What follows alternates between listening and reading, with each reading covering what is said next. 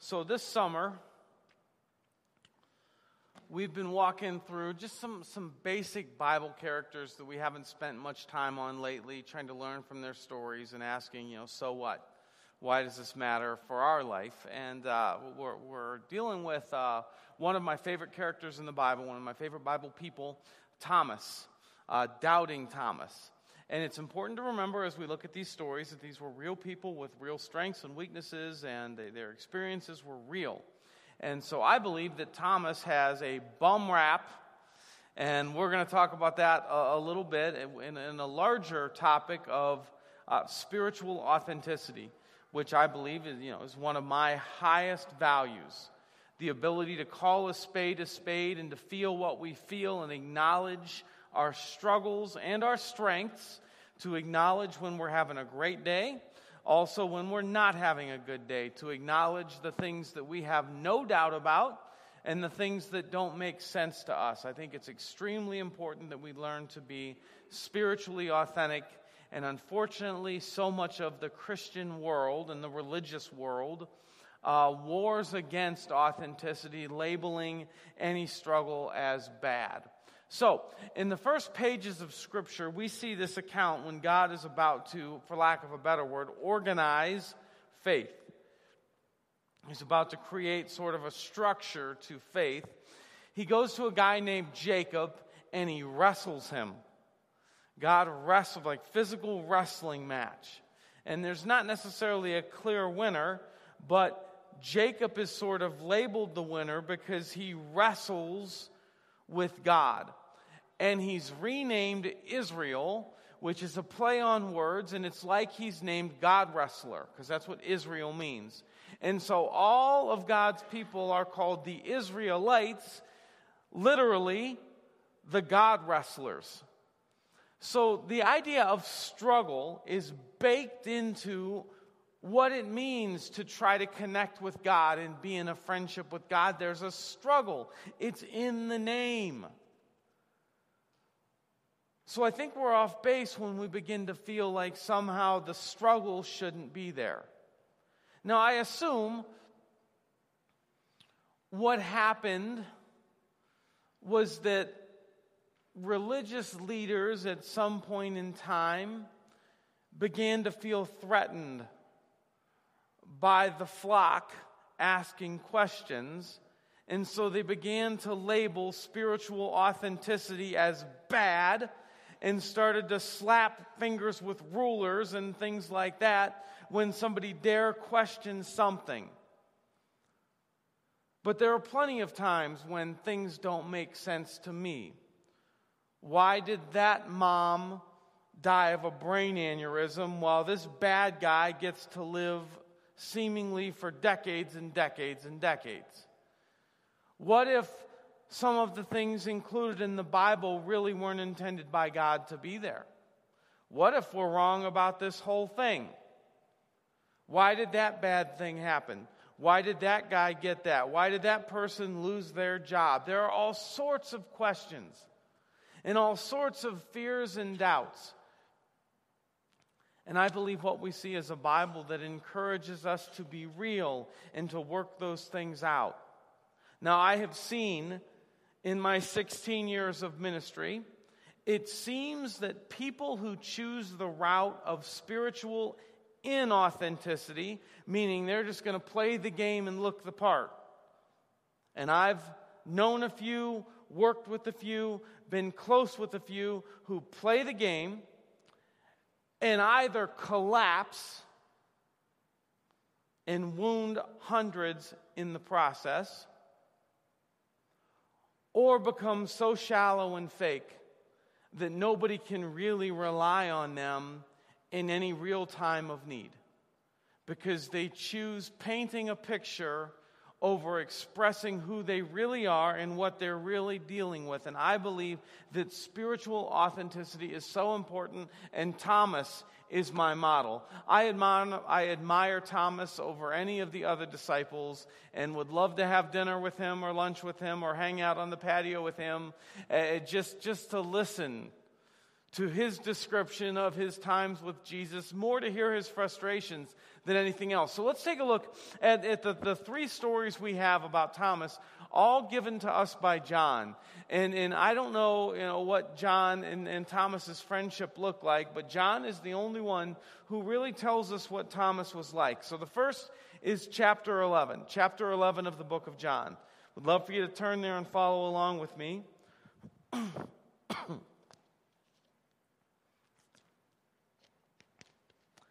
says, Now a man named Lazarus was sick. He was from Bethany, so he was from this region called Bethany, a village of Mary and his sister Martha. These were all friends of Jesus. This same Mary, uh, whose brother Lazarus now lay sick, was the same one who poured perfume on the Lord and wiped his feet with her hair. So that's a side story, doesn't really matter for this one. So the sisters sent word to Jesus Lord, the one you love is sick. So they, Jesus is far away from the region. We'll talk about that in a minute. And then they say, uh, Your friend is sick. When he heard this, Jesus said, This sickness will not end in death. No, it's for God's glory, so that God's Son may be glorified through it. So Jesus kind of says, Don't worry, Lazarus isn't going to die. I mean, that's kind of what he says here. Now, Jesus loved Martha and her sister uh, and Lazarus. So when he heard that Lazarus was sick, he stayed where he was two more days. And then he said to his disciples, Let's go back to Judea. That's where Bethany was. But, Rabbi, they said, a short while ago the Jews there tried to stone you, and yet you're going back. So here's the situation all of this stuff from the life of Thomas that we're going to read about takes place in about three weeks, real time, probably less than that. It's at the very end of Jesus' life. And the popularity tide has turned against Jesus. He's frustrating people because he's not doing this military revolution against the Romans. He's frustrating the religious leaders because his teachings are counter to their kind of domineering hierarchy. Uh, self righteous. I mean, he is irritating everybody. And the last time he was in this region, he, he, they want to stone him, they want to kill him for his teachings. And now he's looking at his friends, his disciples, and saying, Hey, Lazarus isn't going to die, but let's go back. Now, you'll be able to appreciate that more in a little bit, but the idea is let's, let's, let's go back. It would be like saying, like, let's just say I take a group of you and, and we go to Pittsburgh and we teach a message of sportsmanship and good hygiene. And they've never heard this before, so they run us out. and then I say to you, let's go back to Pittsburgh. You say, no, they don't, they're savages. Well, this is what Jesus does here, and he doesn't even really tell them why. So their first inclination is to say, Jesus, that's a really dumb idea.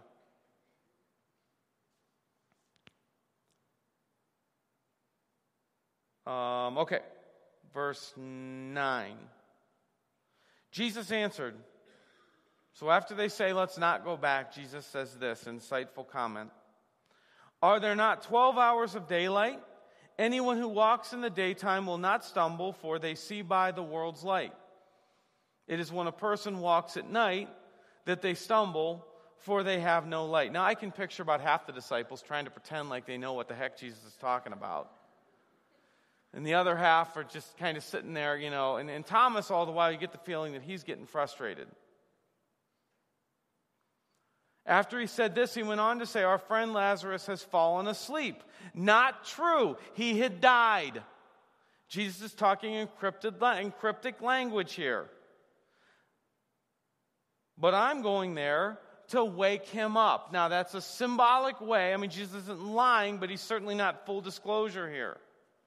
His disciples replied, Lord, if he sleeps, he'll get better. Right? That's what you do to get better. He'll wake up on his own like people do every day. Jesus had been speaking about his death, but his disciples thought he meant natural sleep. So, so no one is really confident that this is a good idea. It's not like there was doubting Thomas and believing 11. Everybody thinks this is a bad idea. Jesus is being cryptic. He's not telling them full disclosure, here's what's going to happen. It's like he's wrestling with them, he's toying with their faith. Finally,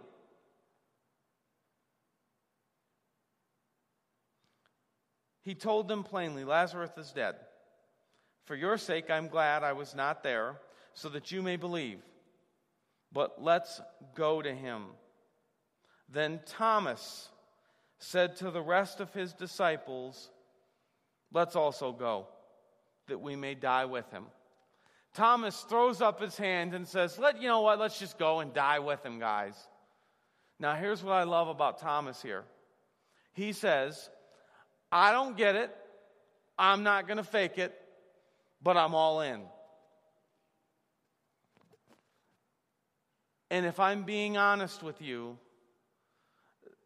that's the best you can do in plenty of situations in this world as you try to walk with Jesus. I don't get it. I'm not going to pretend to get it. I'm all in though. And I think that's a much better answer than coming up with some kind of churchy rhetoric for stuff that we don't understand. I don't get it. I'm not going to pretend to get it, but I'm all in with you. When somebody loses their job, you know, that's how, well, everything happens for a reason. You have it better than whatever. How about that's horrible? I don't get it, but I'm all in. I'm with you. Somehow we're going to get through this together. That's being authentic, and I think that's a much healthier answer than trying to come up with some formula that sounds great, but there's nothing real to it. Thomas looks at, at, at everybody, he says, I don't get it, but let's go and die with them. I'm all in. All right. Let's look at the next thing. A couple pages over, chapter 14. This is the last night. Jesus is with his disciples uh, one last night, and he begins to tell them in chapter 14, I'm going to leave you. I'm going to leave you, and he's using all this cryptic language again. Uh, you don't know, uh, I'm going to leave you, and, and I'm going to make a, a room for you in my father's house, and we're going to be together someday. And, and he says, he says, You know the way to the place where I'm going. Thomas said to him, Lord, we don't know where you're going, so how can we know the way? You can just feel as Jesus begins to paint this, this picture uh, of uncertainty. He's leaving, the counselor's coming, so it's for your good that I'm leaving. But here's the deal you, you get the picture as we look at these different accounts that deep down, Thomas, his, his deep down belief, this is the all knowing God of the universe. It's like that's what he wanted to believe. And there's evidence for that. We'll see it in a minute. Thomas wanted to believe that it was the all powerful, ever present. But, but then these things, Jesus is, he's disappointing him. He's not doing things, and, and it's bubbling up. And, and finally, Jesus, you know where I'm going. He's like, No, we don't. How are we supposed to go there? You can picture the other disciples, oh, you, can't talk to Jesus like that.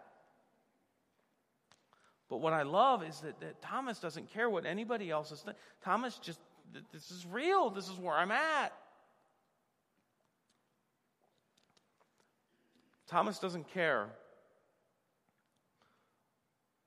about getting it right. It's not about saying the right thing. It's not about pleasing other people with his response. It's, it's, it's not about looking right. Thomas wants to figure it out. And anything short of that isn't going to do. And when he doesn't get it, he expresses it. Now, there's somebody in my family, it was not my parents, but somebody that loved very much for my family, um, used to say to me, you know what, we're not supposed to question the Bible. We're not supposed to ask, where did Cain and Abel get their wives? You know, the Adam and Eve's kids. We're not supposed to ask those kinds of things. That's bad. and this is often the thinking that, that, that it's bad that, that good Christians don't ask questions. But Thomas isn't necessarily chastised for saying, I don't know what you're talking about, God. And I'm not going to pretend it. But yet, Thomas hangs around. Last story of, of, of, Thomas that, that we read about is in chapter 20. Jesus has, has just risen from the dead. And the Bible said, what people group, I guess it's a people group, who did, who did Jesus first appear to? The women. He appeared to the women, his women followers, and they go back and they tell the, the, the male disciples who think they're pretty much nuts. They think they're out of their mind. But says that John and Peter ran back as fast as they could to the tomb to check it out. Now, John lets us know that he, in fact, outran Peter. He wants us to know that he was the faster of the two. And, and we get the picture that they believed. There was some uncertainty, but that deep down they, they, they believed, especially John, he, he believed. But the rest of the disciples weren't as convinced, but Jesus shows up. He shows himself alive in the presence of the disciples. They get to see him. But Thomas is out for a walk. And I love this because I, you know, I think this is some creative freedom here. But I think Thomas is probably doing what I do. He, he, he sulks best walking alone. Just uh, didn't come out, you know, didn't turn out the way. And, and, and so he gets back and they say, We have seen the Lord.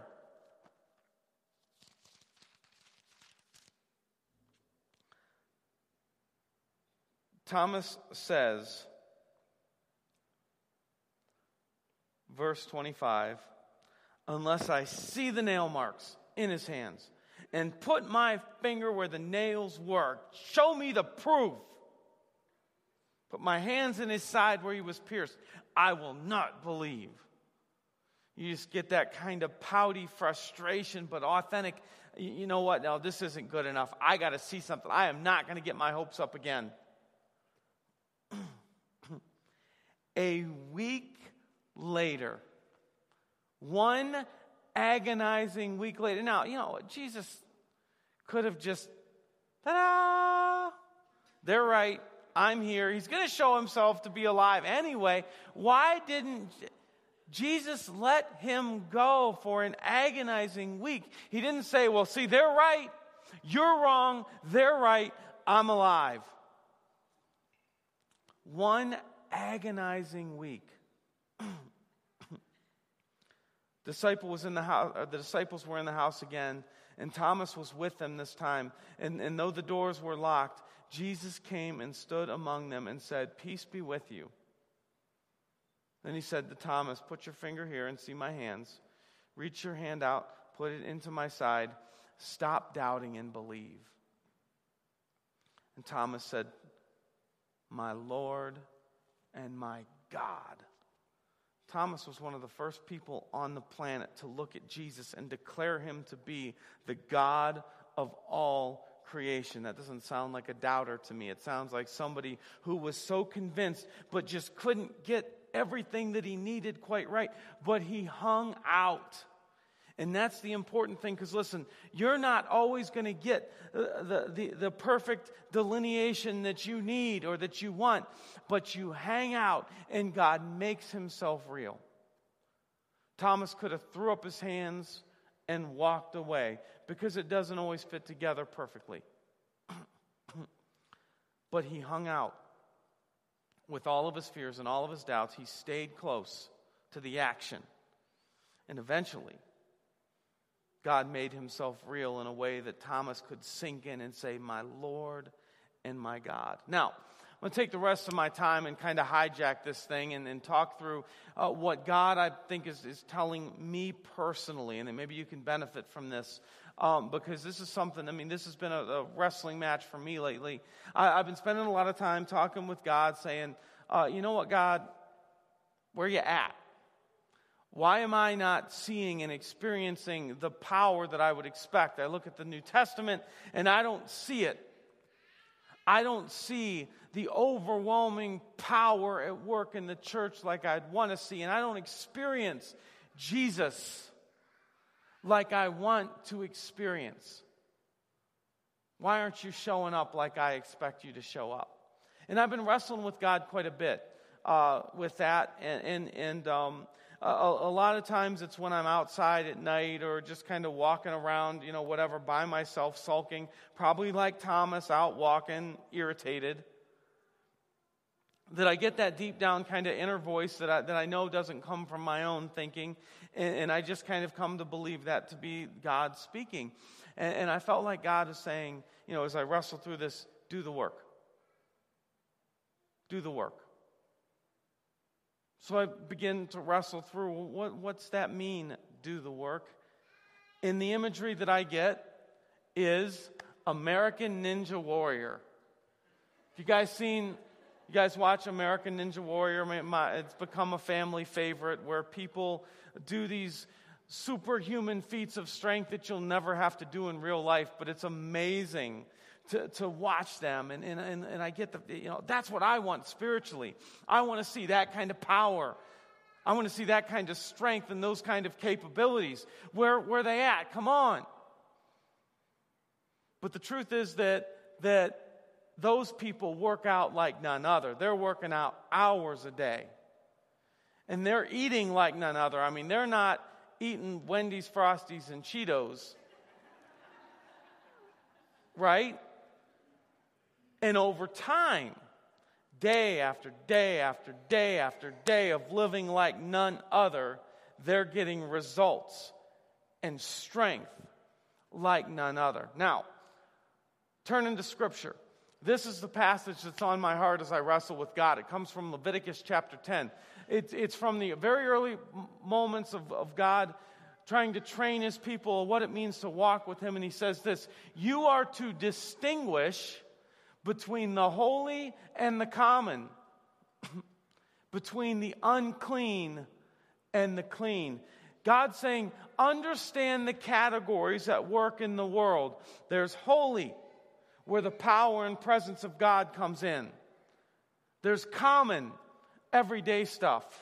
And there's clean, and there's unclean and sinful. And you are to distinguish. You want to walk with me? You distinguish between these boxes. So let's take a look at these boxes quick. we see the holy place where it's understood the presence and power of God come to life. That's through reading scripture. It's through fasting. Now, a Jewish fast in Jesus' day and time was uh, you'd eat before sundown. And then sundown would happen, and you wouldn't eat again until the next sundown. So you didn't avoid food for a whole waking. You know, you ate every calendar day, but there was a full 24 hour period And there was spiritual power and strength that came from fasting, from praying daily, talking to God, from generosity. Do you know that the ancients, followers of Jesus, 10 to 15% off the top went outward to causes that were close to the heart of God? Sabbath. You didn't miss a Sabbath one 24 hour a day period, once a week, one 24 hour a day period a week, you devoted to the holy. You stayed away from the common, even if it was clean. You stayed away from the unclean and you, devote, you, you devoted yourself to things that were close to the heart of God. One, you didn't miss without fail Sabbath. Gathering together regularly this is a sacred space in the Bible. There is power. Jesus says, Where two or more are gathered, I'm there also. There's power in this gathering. So that's the holy box that just disappeared. And we're not going to be able to read that little one. Then there's the common and the clean. These are the everyday things of life, the honeydew list the normal TV and normal music, cheeseburgers and shopping, just the stuff of life.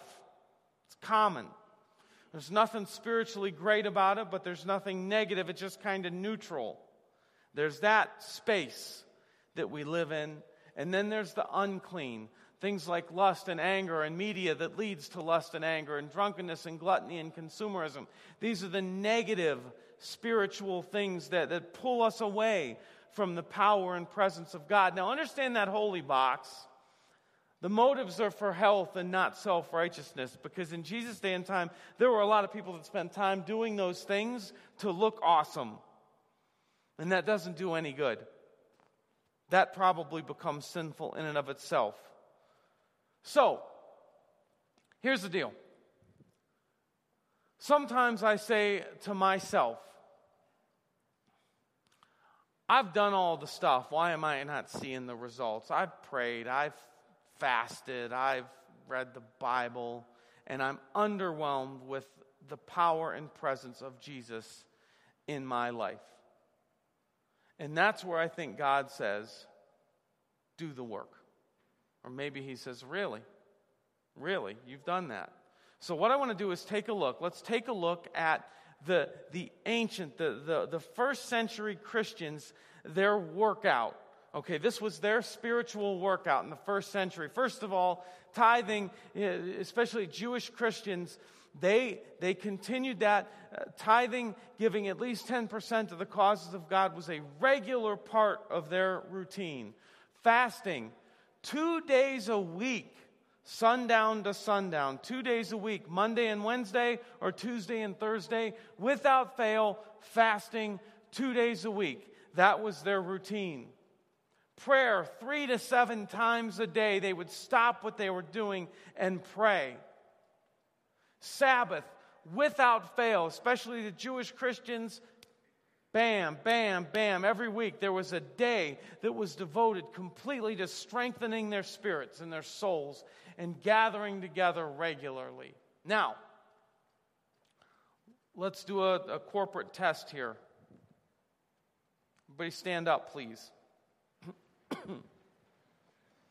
As I look to God Almighty and say, Why ain't you showing up, God? Why ain't I seeing you the way you showed up in the New Testament? And God says, Do the work. Let's do something here. Let's skip the first one because that's personal. Let's start with fasting. If you can say, uh, stay standing, if you have fasted without fail at least twice a week, at least two days a week, without fail, for the last three months, stay standing. And I'm going to have to sit down. Hmm. Two times a week. We have one. And I know you are a faster, so I appreciate that. So, out of our collective body, one person can, and this is true of the first service too, only one person in all of Polaris can say, I fast like they did in the first century, at least two days a week. Okay? Everybody back up.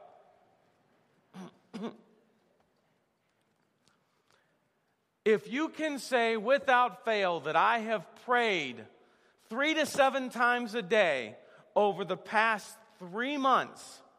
Three to seven times a day without fail, stay standing. And I unfortunately can't say that every day over the past three months I have at least three to seven times a day. So we have a few this service. That's excellent. Everybody back up.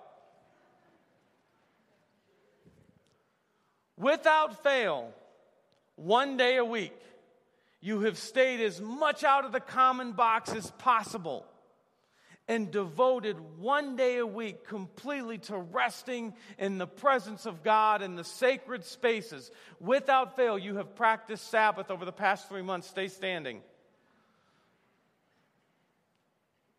Okay, we have a few Sabbath keepers, but here's the deal. I couldn't, okay, we're good. I couldn't, I couldn't stay standing of the pastors, of the elders, of the leaders of this church, of the core of this church, very few of us could say, we work out spiritually the way the average Christian did in the first century. So maybe that power that I want to see, that American ninja warrior spirituality, maybe that's not there because I haven't done the work to get there. So here's how I want to close this out. You guys can come on up. We're going to do one more song. And, and here's the deal. Um,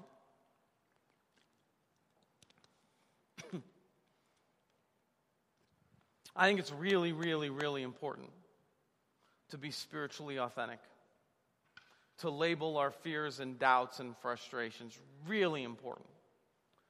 But let's understand as we express our frustrations to God that a good portion of that frustration may very well be because we have not done near the hard work described in Scripture. When we feel good about ourselves after a couple hours of prayer or a day of fasting, let's understand that this, from God's perspective, was a regular rhythm. So after getting it right for a week and a half, and we're frustrated that we can't lay our hands on somebody and have them healed, um, let's understand that, that maybe there's more work to be done more consistently to really experience God the way they did in the New Testament. All right, let's stand and, and, and I want you to think about that holy block. And this is the time for us to express authentically our desire to learn life in those places where we find our strength and gain our strength. Let's pray. Father, thank you for loving us enough that you can allow us to be authentic. You know our hearts. You're not fooled by our fakeness.